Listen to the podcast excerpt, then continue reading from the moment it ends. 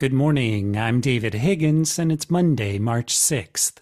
This is CQ Roll Call's morning briefing, and here are the top three headlines you need to start the day.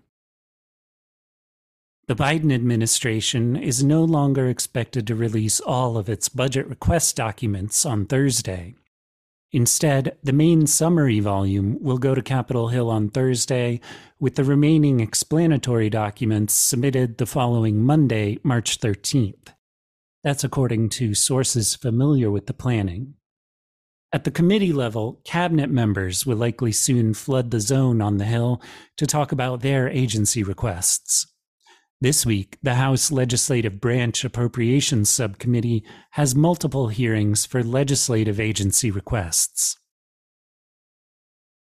Next, the House Select Subcommittee on the Coronavirus Pandemic continues its investigation into the origins of COVID 19 with a hearing on Wednesday with former CDC Director Robert Redfield.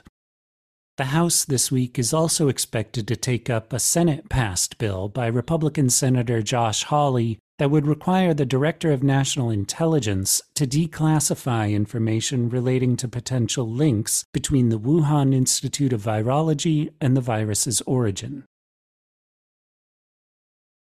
And finally, on Thursday, the Senate Environment and Public Works Committee hears from the CEO of Norfolk Southern as well as Ohio's senators on last month's train derailment in East Palestine, Ohio.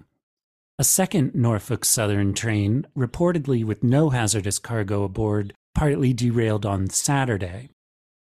Ohio Senators Sherrod Brown and J.D. Vance have introduced bipartisan legislation that would establish new safety requirements for trains carrying hazardous materials.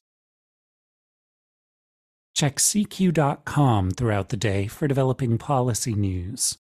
And for all of us in the CQ Roll Call newsroom, I'm David Higgins. Thanks for listening.